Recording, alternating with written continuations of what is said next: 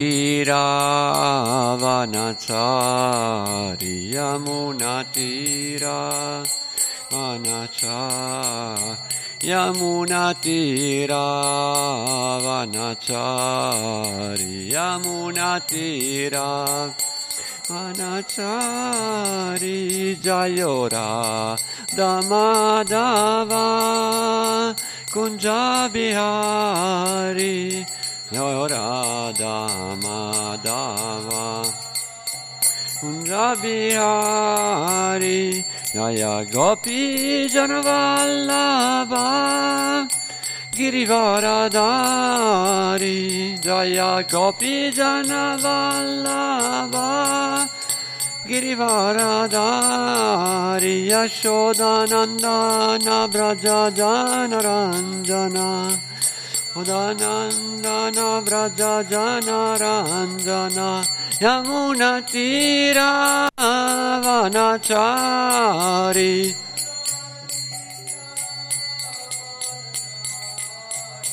Jayo Radha Madhava Kunja Bihari Yorada Madhava Kunja Bihari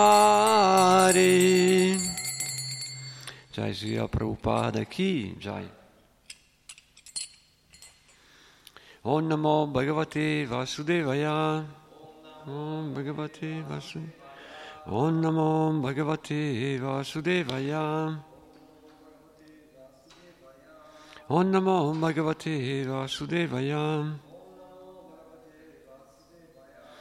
Om Magyanati Mirandasya Gananjana Salakya Chaksurumilitamina Tasmai Shri Gurave Namaha Nama Om Vishnu Padaya Krishna Prestaya Bhutale Srimate Bhaktivedanta Swamini Tinamine Namaste Sarasvati Devan Gauravani Pracharine Nirvishesha Sunyavadi Pastate Adisatarine Sri Krishna Chaitanya Prabhu Nityananda Sri Advaita Gadadara Sivasadi Gaurabhatta Vrinda Hare Krishna Hare Krishna Krishna Krishna Hare Hare Hare Rama Hare Rama Rama Rama Hare Hare Hare Krishna Hare Krishna Krishna Krishna Hare Hare Hare Rama, Hare Rama, Rama Rama, Hare Hare. Già dalla Prabhupada di Namrita stiamo leggendo una minaccia contro l'ISCON. Una minaccia contro l'ISCON, eh, parte quarta. Mm. Vabbè, eh, parlava allora, accennava la volta scorsa di Prabhupada a Los Angeles che stava istituendo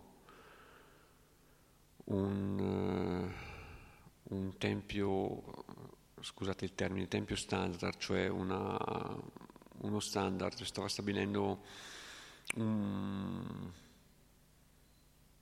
un esempio, un esempio di tempio, un tempio che potesse essere, quindi uno standard da tempio che potesse essere ad esempio anche a tutti gli altri templi che si erano andati, che, erano, che aveva aperto in questo periodo. E nel frattempo era successo anche che, che qualche notizia un po' eh, non bella arrivata dall'India dove appunto alcuni devoti sembra che erano stati un po' così deviati un po' da, dal cammino che Prabhupada proponeva e quindi questo aveva creato a Prabhupada un, diciamo, un problema. E, e quindi poi era successo anche che appunto alcuni suoi confratelli l'avevano criticato di avere adottato il nominativo di Prabhupada, che dicevano che quel titolo era solo degno del loro maestro e non di lui, però vabbè, Prabhupada appunto smentiva queste accuse con, sosten- con, con la filosofia, diciamo, con, con la filosofia dicendo appunto che spiegando appunto che lui poteva portare anche questo titolo. Mm. In luglio Prabhupada visitò San Francisco in occasione del quarto festival del Ratha Yatra dell'ISKCON. Fu il festival più grande che mai si fosse visto, con 10.000 persone che si unirono alla processione lungo il Golden Gate Park fino alla spiaggia. Prabhupada non si sentiva bene e raggiunse la sfilata soltanto a mezzogiorno. Danzò per strada davanti ai carri, attorniato da cento discepoli, cantò e suonò Karatala in Mridanga in seguito Prabhupada voleva salire sul carro, proprio come aveva fatto l'anno precedente, ma alcuni devoti lo trattennero. Un gruppo di teppisti, essi dissero, precedentemente avevano provocato un'agitazione e salire sul carro sarebbe stato pericoloso per Prabhupada. Egli non era d'accordo con loro, ma poi si addolcì e viaggiò sulla macchina fino alla spiaggia. Sulla spiaggia all'Auditorium Family Dog, Prabhupada iniziò la conferenza. Voglio ringraziarvi per essere venuti tutti qui. Benché non mi senta bene, ho sentito che era mio dovere venire, dato che voi avete così gentilmente partecipato al festival del Ratha Yatra del Signore Jagannath.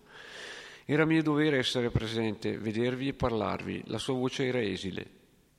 Più tardi, nel suo appartamento a San Francisco, si lamentò che non gli fosse stato concesso di salire sul carro. Come leader del movimento Hare Krishna, egli avrebbe dovuto seguire il carro, non solo alcuni discepoli non glielo avevano permesso, ma alcuni erano saliti nel carro e si erano messi bene in vista, come se occupassero il suo posto. Prabhupada aveva chiesto a molti presidenti di, di tempio di riunirsi in occasione del Ratha Yatra per discutere la formazione di un corpo governativo destinato a dirigere l'ISKCON. I devoti si incontrarono e in seguito riferirono di essere convinti che soltanto uno di loro sarebbe stato eletto come rappresentante principale. Essi non avevano capito. La forza doveva risiedere in un gruppo, disse Prabhupada, non in un singolo individuo.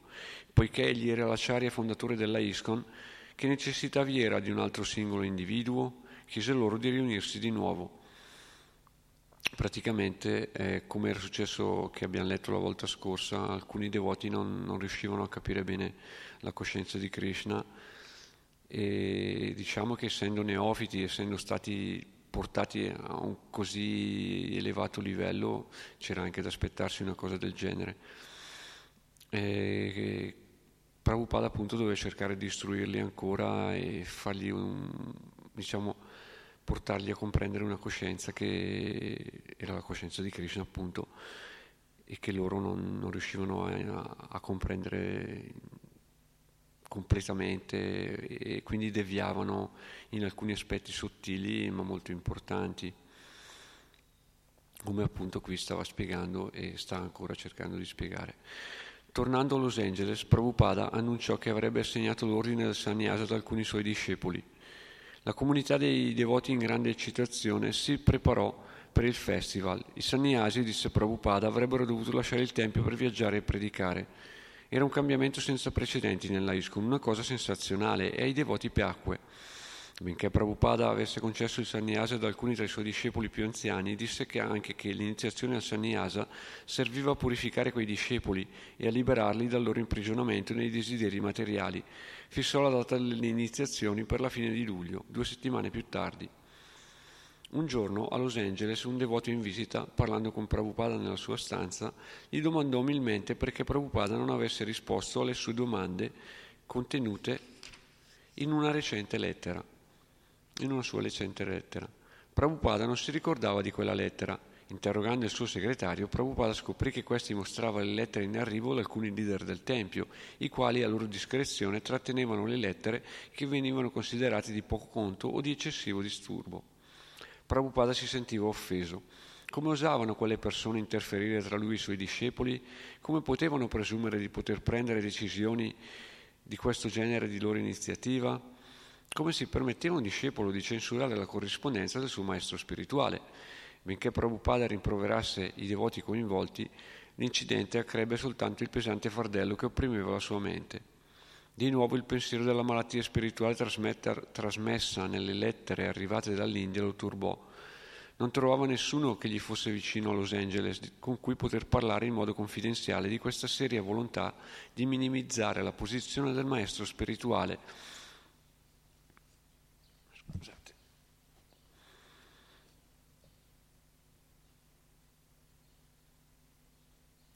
Per il grave stato di ansietà che lo colpì fisicamente, si sentì malato e cessò di nutrirsi.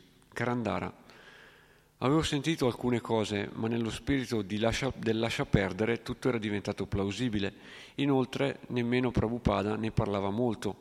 Una volta però io ero nella sua stanza, subito dopo che i sannyasi avevano lasciato Los Angeles, e lui mi chiese se avevo capito ciò che era accaduto. Io risposi, beh, penso di sì, in realtà però non ne sapevo molto. In quel momento i devoti che erano usciti in Sankirtan stavano cantando nel viale e Prabhupada era seduto al suo tavolo. Udendo il kirtana si girò guardando nella direzione dei devoti che erano sotto la sua finestra e sorrise. Poi si rivolse verso di me e disse, essi sono innocenti, non coinvolgerli in questa faccenda. Karandara ancora non aveva capito e domandò in che cosa non avrebbe dovuto coinvolgerli. Comprese tuttavia che un'ombra pendeva sulla testa dei sannyasi. Prabhupada, Prabhupada richiese tre discepoli fidati che venissero a stare con lui a Los Angeles. Rupanuga, Ero a Buffalo quando squillò il telefono. Qualcuno disse, esci la Prabhupada al telefono. E io risposi, che cosa? Mi stai prendendo in giro? Non era Prabhupada, ma era il suo servitore Devananda. Devananda disse, sì, Prabhupada vuole che tu venga a Los Angeles. Io chiesi, c'è qualcosa che non va? E gli rispose, beh, non vuole... Poi aggiunse, sì, Prabhupada vuole parlare con te a proposito di questa faccenda ora. Così Prabhupada venne al telefono e appena lo sentì su, sulla linea gli offrì i miei omaggi. Poi dissi, Srila Prabhupada, che cosa c'è che non va? E gli rispose, non sapevi che ero malato. Io risposi che non lo sapevo e lui aggiunse, devi venire immediatamente. Allora io dissi, oh oh, Srila Prabhupada, lasciami parlare con Devananda. Non sapevo che cosa stesse accadendo, perciò chiesi a Devananda, dimmi che cosa succede. Allora egli rispose, Prabhupada ha detto che vuole parlare con te al tuo arrivo, ti spiegherà ogni cosa. Bhavananda ba, no, Bhagavan, scusa, Bhagavan Das. Un giorno, al mio ritorno da Sankirtan, ricevetti una telefonata da Rupanuga, il quale mi disse che stava andando a Los Angeles perché aveva ricevuto una telefonata da Prabhupada che lo avvertiva che qualcosa là era accaduto, che qualcosa era accaduto là. Non mi disse di più, ma promise che mi avrebbe chiamato al suo ritorno. Queste parole misero la mia mente in subbuglio, mi sedetti, avevo caldo e sudavo per essere appena tornato da Sankirtan. La mia mente si concentrò sul pensiero di Prabhupada e su ciò che poteva essere accaduto. Chiamai Los Angeles per parlare col segretario di Prabhupada, Devananda, il quale mi rispose che non poteva dirmi niente a questo proposito. Speravo che in un modo o nell'altro avrei avuto maggiori informazioni sulla situazione, ma dopo un po' di tempo decisi di, fare, di andare a fare la doccia. Ero nella doccia quando all'improvviso qualcuno bussò alla, por- alla porta. Prabhupada è al telefono e vuol parlare con te. Ero sicuro, ero sicuro che ci fosse qualche malinteso. Com'era possibile che il mio maestro spirituale fosse al telefono? In ogni caso, mi precipitai fuori dalla doccia completamente bagnato. Sollevai il ricevitore e dissi Hello? Ci fu una lunga pausa. Poi all'improvviso udì la voce di Prabhupada dall'altra parte. Bhagavan Dasa? Sì, dissi. Srila Prabhupada, ti prego di accettare i miei omaggi. In che cosa posso esserti utile? Ero completamente stupefatto. Poi la voce di Prabhupada arrivò lentamente al mio orecchio. Sono molte le cose che puoi fare, ma la prima è che devi venire qui immediatamente. Io risposi, naturalmente, Srila Prabhupada, partirò immediatamente. Ed entrambi attaccammo il ricevitore. Io feci in modo di raccogliere il denaro per il volo a Los Angeles. Quando salì sull'aereo a Detroit, Vidi che Rupanuga si trovava nello stesso aereo, ci sedemmo e discutemmo su ciò che era potuto accadere a Los Angeles da causare tanta pena a Sila Prabhupada. Quando arrivammo all'aeroporto, Karandara era lì ad accoglierci e ci disse che alcuni tra i devoti più anziani che avevano che alcuni tra i devoti più anziani avevano complottato contro Prabhupada e che quel giorno Prabhupada aveva dato il sannyasa ad alcuni discepoli e li aveva mandati lontano a predicare. Queste notizie mi lasciarono abbastanza confuso e in realtà non sapevo cosa pensare. Quando entrammo nella stanza di Prabhupada, vidi che Prabhupada era angustiato e si stava strofinando la testa lamentandosi della pressione sanguigna causata dalla cospirazione. Tamal Krishna. Avevo scritto a Prabhupada una lunga lettera da Parigi, illustrandogli come volevamo espandere i nostri tentativi di predica in Europa quando improvvisamente ricevetti un telegramma da Sua Divina Grazia. Il telegramma diceva Ho ricevuto la tua del 26 luglio, vieni immediatamente a Los Angeles. Io rimasi sorpreso e ricordo che mi liberai da tutti gli impegni quello stesso giorno e partii quella notte, benché fossi incaricato delle attività in quella zona. Quando arrivai a Los Angeles vi trovai Rupanuga, Bhagavan, Kirtanananda Swami e Karandara Mi sentivo entusiasta ed ero di ottimo umore per aver fatto molto Sankirtan e non avevo alcuna idea che vi fossero difficoltà. Tuttavia gli altri devoti erano gravi, sobri e di umore tetro e cercarono di spiegarmi ciò che stava accadendo. In realtà però non riuscivo ad avere una chiara comprensione delle cose. Ero arrivato nel tardo pomeriggio e non avevo potuto vedere Srila Prabhupada. Il mattino successivo, molto presto, quando Prabhupada fu informato del mio arrivo, mi fece chiamare prima di Mangalarati. Io andai nel suo appartamento e mentre entravo scossi Prabhupada seduto a testa bassa. Egli alzò gli occhi e mi sembrò quasi malato.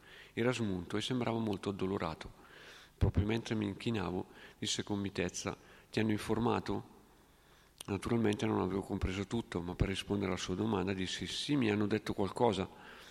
Allora Prabhupada disse, puoi aiutarmi?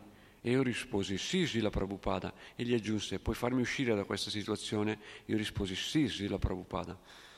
Naturalmente non pensavo di essere in grado di aiutare Prabhupada, ma potei capire che dovevo dirgli di sì. Come sarebbe stato possibile, possibile dirgli no, non penso? Ma fino a che punto avrei potuto aiutarlo? Voleva dire sollevare l'oggetto più pesante del mondo. Il guru è così pesante, eppure avevo dovuto dire di sì.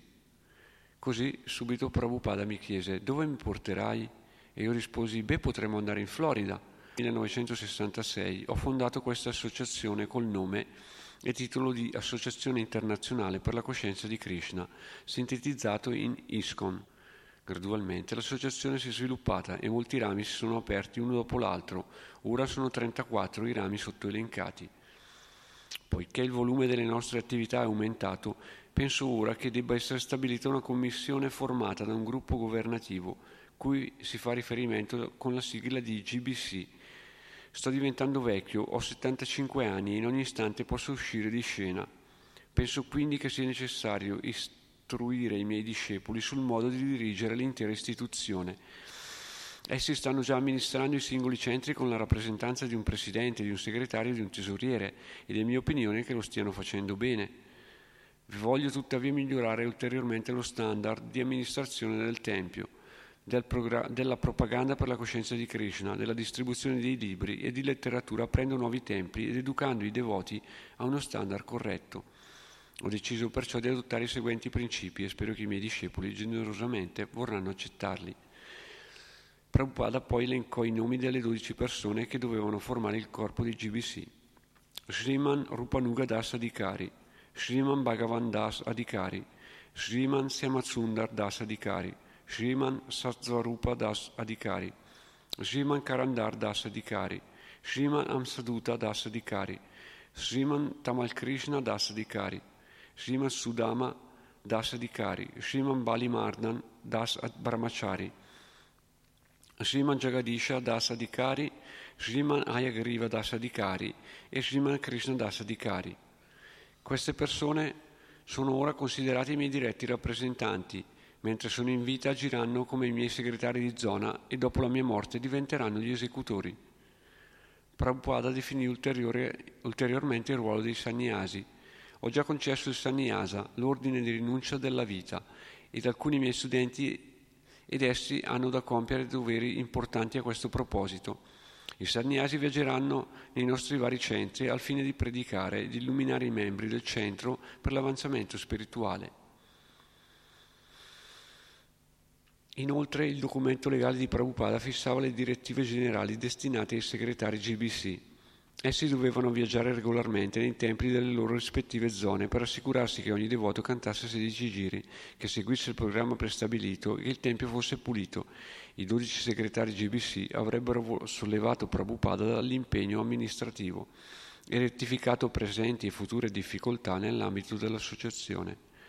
Il loro intervento correttivo, Prabhupada spiegava nel documento, sarebbe stato possibile solo se in ogni tempio i devoti erano pienamente impegnati nel servizio devozionale regolato, il che significava alzarsi presto il mattino per il Mangalartik alle quattro e mezza, ascoltare le lezioni dello Srimad Bhagavatam e, re- e recitare i versi sanscriti, cantare sulle strade e distribuire la rivista Back to Godhead e altra letteratura cosciente di Krishna. L'enfasi posta sul fatto di seguire i principi coscienti di Krishna dimostrava che questi erano più importanti di tutte le formule materiali relative all'amministrazione. I GBC si sarebbero assicurati che nelle loro zone tutti i discepoli fossero adeguatamente impegnati, allora Maya non sarebbe stata presente. Il giorno dopo Prabhupada stese un'altra dichiarazione significativa nominando Bhagavan Rupanuga e Karandara fiduciari della sua Bhaktivedanta Book. I profitti della Bhaktivedanta Book Trust saranno usati per pubblicare i miei libri e per stabilire templi in tutto il mondo. In particolare dovranno essere stabiliti tre templi, uno a Mayapur, uno a Vrindavana e un altro a Jagannath Poi forse da Jagannath è andato a Bombay. Fin dal suo ritorno in America nel 67 Prabhupada spesso aveva detto che la sua permanenza in America sarebbe diventata stabile, in, questo, in quanto figlio adottivo dei suoi discepoli. Ora egli rivelò nuovi progetti, parlò di andare in India per predicare e per stabilire templi spaziosi per i devoti, la cui base di attività erano piccole case prese, prese in affitto. La costruzione voluta da Prabhupada di templi simili a cattedrali era inconcepibile in India, diceva Prabhupada, egli avrebbe insegnato ai suoi discepoli il modo di predicare e di stabilire i templi. Prabhupada scelse un gruppo di persone, tra cui alcuni sannyasi da poco iniziati, che lo accompagnassero in India. Nel futuro disse, un maggior numero di discepoli potrà unirsi a me, perché l'India diventerà un campo importante per la coscienza di Krishna. Prabhupada scrisse a Sazvarupa e a Uddhava da Boston.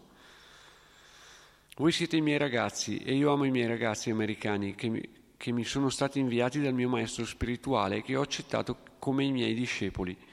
Prima di venire nel vostro paese avevo accettato il Sannyasi nel 1959. Stavo pubblicando i BTG fin dal 1944. Dopo aver ricevuto il Sannyasa mi impegnai di più nello scrivere i libri e non feci mai il tentativo di costruire templi o di fare discepoli come facevano i miei confratelli in India. Non avevo un grande interesse a questo proposito, perché il mio Guru Maharaj preferiva la pubblicazione dei libri alla costruzione di templi molto grandi e al fatto di avere alcuni discepoli. Che cosa, eh? Abbastanza interessante, diciamo, particolare. E non alcuni discepoli neofiti. Appena vide che il numero dei deo, di deo, devoti neofiti cresceva di numero, decise immediatamente di abbandonare il mondo Accettare discepoli significa assumersi la responsabilità della reazione colpevole della vita del discepolo. Attualmente nell'ambito della nostra ISCON sono entrate la politica e la diplomazia. Alcuni dei miei amanti studenti su cui contavo moltissimo sono stati coinvolti in questi campi sotto l'influenza di Maya. Politica e diplomazia, che roba, eh? Che sembra che differiscono parecchio dalla, dalla pura coscienza di Krishna che magari è fatta più di, di, di, di preghiera, diciamo, che non di, di questioni diplomatiche e gestionali. Naturalmente ci sono anche quelle, però Prabhupada metteva l'accento sulle pratiche spirituali, sul conoscere attraverso le scritture, cantare il santo nome e così. Um, che erano la base su cui poi eh, poter agire a livello di gestione, diciamo gestionale. Poi vabbè, la politica e la diplomazia forse non erano assolutamente necessarie. Stando così le cose si sono verificate alcune attività che considero irrispettose, per questa ragione ho deciso di ritirarmi e di rivolgere l'attenzione ai libri e a niente altro. Il 31 luglio Prabhupada scrisse, a Brahmananda e a Gargamuni spiegando la ragione della sua partenza per l'India.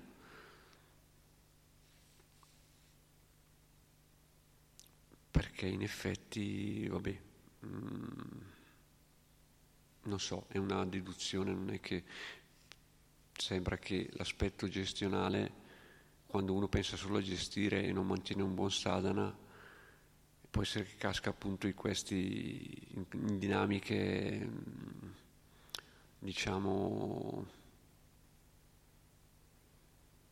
troppo pratiche che, che magari possono far entrare appunto questioni politiche o diplomatiche e quindi magari si, si cerca soprattutto di, di, avere una buona vita spirituale e poi naturalmente bisogna anche fare la parte pratica. Prabhupada faceva entrambe le cose, ha insegnato a fare entrambe le cose, sia l'aspetto gestionale che l'aspetto eh, soprattutto di conoscenza e di pratiche del, del canto, eccetera, eccetera.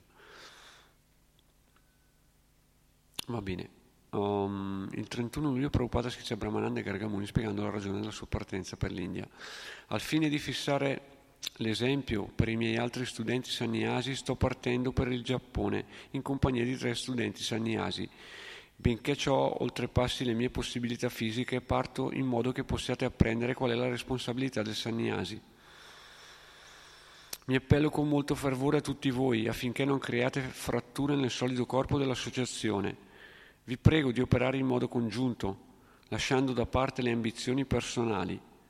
Questo sarà di aiuto alla causa. È un'istruzione dei Veda che il maestro spirituale non sia trattato come un uomo ordinario, anche se talvolta il maestro spirituale si comporta come un, modo, come un uomo ordinario. È dovere del discepolo considerarlo come un essere sovrumano. Il paragone tra il soldato e il comandante cui ti riferisci all'inizio della lettera è molto appropriato. Noi ci troviamo sul campo di battaglia di Kurukshetra, da una parte sta Maya e dall'altra Krishna. Perciò i principi regolatori della battaglia, cioè conformarsi agli ordini del comandante, devono essere seguiti. Altrimenti è impossibile dirigere la capacità di lotta dei soldati e sconfiggere gli elementi che si oppongono. Per favore quindi abbiate coraggio, lasciate che le cose siano condotte in modo corretto per far sì che la missione possa avanzare senza intralci e uscire vittoriosa.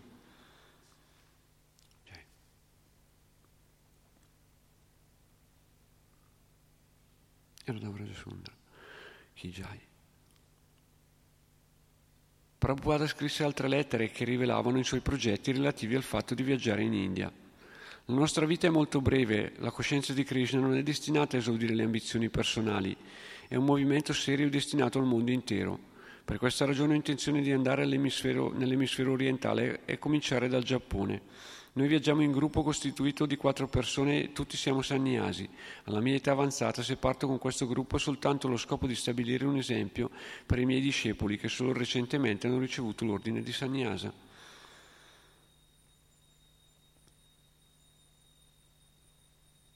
Si riesce a seguire? Si, riuscite a seguire, dico? Sì, così. No, magari sto andando un po' veloce, perché sono cose piuttosto profonde che naturalmente potrebbero anche um, ispirare lezioni eh, sulla vita spirituale. Io mi limito a leggere comunque, sperando che almeno punti, alcuni dei punti principali. In effetti siamo un po', per certi aspetti, alcuni di noi, io, qui anche altri presenti come me, come questi devoti, non è che possiamo entrare così a fondo nella comprensione di quello che stava accadendo, nella posizione reale di Prabhupada, però vabbè, qualcosa si capisce da quello che viene detto, che appunto c'era questa situazione dove cioè quello che non si capisce diciamo, è la reale posizione del maestro spirituale che per quanto uno dice sì, il maestro spirituale eh, nel eh, settimo sloka del Guru Astaka dice che è, come, è da prendere come se fosse Dio perché è il suo eh, ambasciatore principale, diciamo, senza il quale mh, le scritture, la nostra esperienza da devoti di Krishna ci è permesso di capire che solo per la grazia del maestro spirituale, come tutte le preghiere rivolte a lui, cercano di, di spiegare, di esprimere, non si riesce a collegarsi veramente alla coscienza di Krishna, alla dimensione spirituale reale, personale. Um, però ecco, avere la profonda comprensione della posizione del maestro spirituale non è una cosa così semplice. Diciamo che, ecco, lui come faceva l'esempio, diceva limitatevi a, prendermi sul serio come si prende sul serio un comandante. Se tu sei in guerra, il comandante è quello che vede la situazione generale e che ha anche le capacità per affrontarla e dirige i suoi soldati così Prabhupada diceva io ho queste, cioè, vedo Maya come agisce, se voi non seguite me Maya vi, vi prenderà sicuramente. Eh, vi, infatti l'esperienza è che, che Maya è molto sottile e che agisce anche dall'interno, non solo dall'esterno e ci confonde. E è molto potente. E e che c'è bisogno di, di, di avere fiducia, di, di generare fiducia nel, nel, nella guida, nel maestro spirituale nel, e, nella catena disciplica dei maestri spirituali, partendo da, da, quello che è il nostro di maestro spirituale, quello che ci introduce a, a questa coscienza, a questa comprensione, che non bisogna scavalcarlo per andare da quello dopo pensando che sì, ecco adesso il mio maestro spirituale mi ha insegnato quello che mi poteva insegnare, che era quello che era accaduto in India, appunto abbiamo letto nella scorsa lettura, della settimana scorsa, e che bisogna essere molto attenti, insomma cercare di mettere in pratica bene le sue istruzioni e, e non trascurare ecco, la sua persona così come le sue istruzioni perché altrimenti Maya ci, ci confonde. Già si parte che se siamo confusi, se non riusciamo a vedere bene l'importanza del maestro spirituale e quindi poi mai ci mette niente a, a, confonderci la mente e a, e farci deviare. Quindi bisogna avere fede e, e nutrirla questa fede e imparare così a ascoltare più profondamente e non superficialmente eh, le istruzioni, la, le scritture che ci descrivono e cercano di descriverci la vera posizione del maestro spirituale e, e la sua importanza nei nostri confronti perché è, è quello che ci salva da, dall'illusione dell'energia materiale. Diceva anche una cosa molto importante, la coscienza di Krishna, la vita è molto breve, la coscienza di Krishna non è destinata a esaudire le ambizioni personali è un movimento serio destinato al mondo intero. In questo senso io posso, cioè, vedo questo aspetto che magari non è che uno pratica la coscienza di Krishna per arrampicarsi tanto in alto, per avere una posizione sociale, ma per diventare un, un portatore della coscienza, del, della coscienza di Krishna, uno che, che aiuta il maestro a portarla ad altri. Poi, ecco, man mano che si pratica ci, ci, si purifica e alcuni di noi potrebbero anche diventare a loro volta i successori diretti del maestro spirituale e lo possono tuttora e lo, lo sono diventati, altri ne diventeranno. Questo dipende da, dal nostro impegno, da, da, quanto noi riusciamo ad ascoltare. Sravana è, è la prima di tutte le attività che conducono alla coscienza di Krishna. Imparare ad ascoltare è, e un ascolto profondo, naturalmente, è quello che si va a raggiungere purificandosi. L'ascolto iniziale è ok, fai questo e non fare quello, va benissimo, e senza fare questo quello che ci viene detto e evitare di fare quello che non ci viene detto dalle scritture, dai maestri, non si va da nessuna parte, si fa un pastrocchio di tutto quanto. Però um, poi ci sono livelli di ascolto appunto più profondo, una coscienza di Krishna più, più reale diventa, si raggiunge attraverso, cioè si giunge a una comprensione più profonda della, del maestro della coscienza di Krishna stesso, insomma. Allora, al fine di prepararsi il viaggio in India, Prabhupada, il segretario di... Eh, scusa, il segretario... Uh, al fine di prepararsi al viaggio in India di Prabhupada, il segretario di Prabhupada Devananda, ora Devananda Swami, gli fece delle domande desunte dal modulo per l'immigrazione. Leggeva meccanicamente le domande e riempiva il modulo mentre Prabhupada rispondeva hai mai commesso qualche atto criminale? La prima domanda stupida che può venire in mente a un devoto è chiedere al suo maestro se ha commesso qualche attività criminale. Comunque, per dire eh, così, eh, è buono leggere queste cose perché un po' ci può riportare quasi a dove siamo noi, magari qualcuno di noi potrebbe venire in mente e dire ma chissà il mio maestro spirituale dove, dove è stato? Cioè, eh, se, se, uno conosce la, la, vita del proprio maestro dovrebbe già sapere queste cose, però ecco, diciamo che leggendo meccanicamente, come appunto diceva prima Sasvarupa Maharaj qui, lui dice, hai mai commesso qualche atto criminale? Gli occhi di Prabhupada si spalancarono. Stai chiedendo al tuo maestro spirituale se non è mai macchiato di atti criminali. Poi rivolto a Bhagavan, vedi, sono attorniato soltanto da persone di cui non posso fidarmi, è una situazione pericolosa. Sicuramente la cosa è stata involontaria e anche corretta, però a volte la meccanicità ci fa fare cose strane.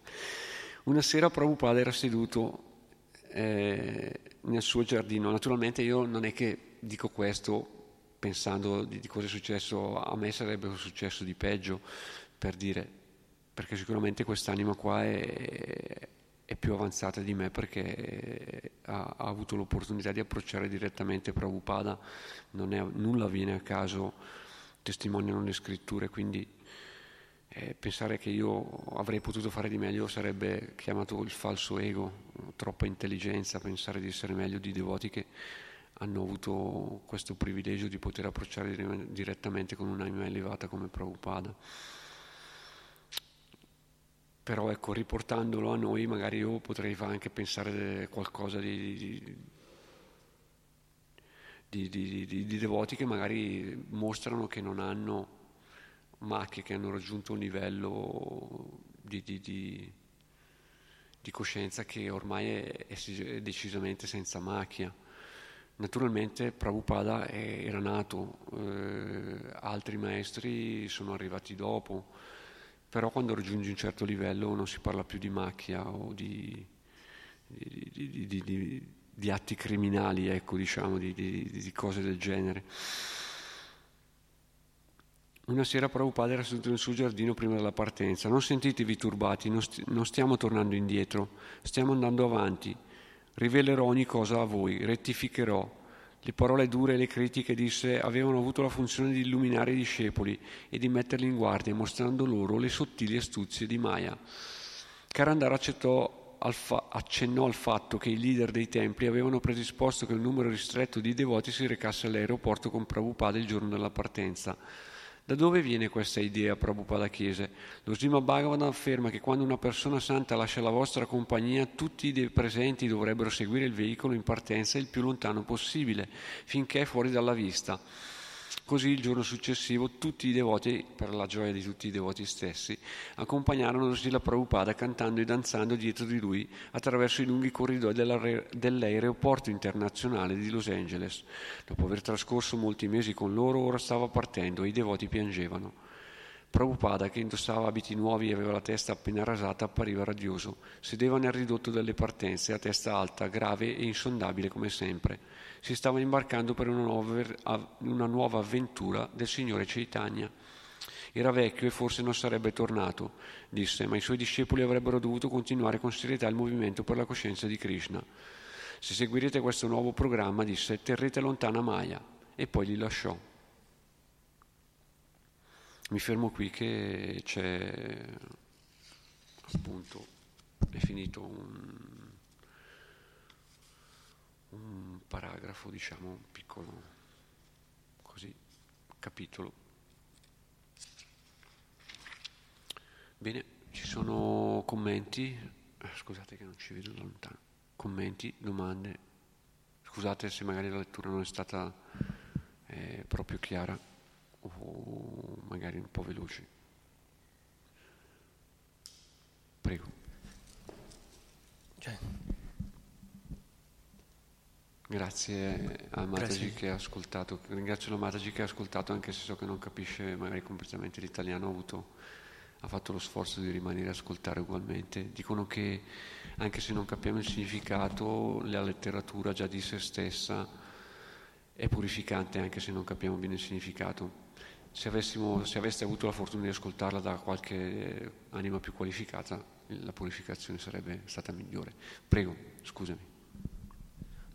Grazie mille, Ishvachana Prabhu. Uh, Cila Prabhupada, quell'epoca lì non c'era molto tempo, no? Hai visto che lui, hai letto lì che lui ha preso sannyasi in 59, eh? 1959. È stato in India poi sei anni, perché lui è partito in 65 né, per, per, gli Stati Uniti, è arrivato in Boston in 65. No? E poi quelli, quel poco tempo lì era proprio tanta cosa da fare, un'esplosione, tanti devoti arrivando, mille cose da fare, mille istruzioni da dare, pratiche, pragmatiche, anche amministrative e anche, c'era anche il, il, suo servizio di traduzione dei libri, di, della letteratura, né? Srimad Bhagavatam, sì. Chaitanya Charitamrita, tanti libri che lui aveva scritto. Quindi era, e, e, anche tutti i problemi che arrivavano, no? problemi, come ti ho detto lì, problemi psicologici, psichici dei devoti che, che erano immaturi, stavano imparando. E, e, lui viaggiava e non sapeva se tornava più, né? perché era, né? l'età, l'età avanzata. E, diceva sempre, né? io sono un uomo, sono un vecchio, no? sono un uomo vecchio. Sempre diceva questo. No? Quindi non si sapeva né, quando lui tornava. E I devoti cercavano di seguire le sue istruzioni più meglio che potevano, no? distribuendo i libri, facendo Harinam, eh, seguendo le sue istruzioni in diversi modi. No? Incredibile, né? Prabhupada con 12, in 12 anni ha viaggiato il mondo tutto e ha fatto tanta cosa. Né? E ha dato, si è, si è, sacrificato abbastanza alla fine perché eh, dormiva poco, no? cioè, non, non aveva, non, magari se lui aveva preso cura un po' di più della sua salute, magari poteva stare di più con, con i devoti. No? Sicuramente. No? Ma siccome lui sapeva che già era un uomo vecchio, già era né, malato, e, né, infarto del cuore, non c'era tempo, quindi lui ha dato un, proprio un gas lì alla fine che, per, finire il servizio meglio che poteva, né?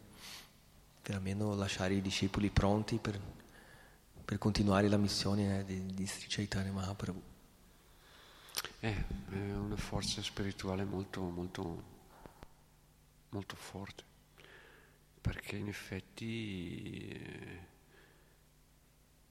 come diceva qui, caricarsi tutte queste anime a spalle e portarsele verso la coscienza spirituale, verso la vera vita, era un onere sicuramente molto pesante.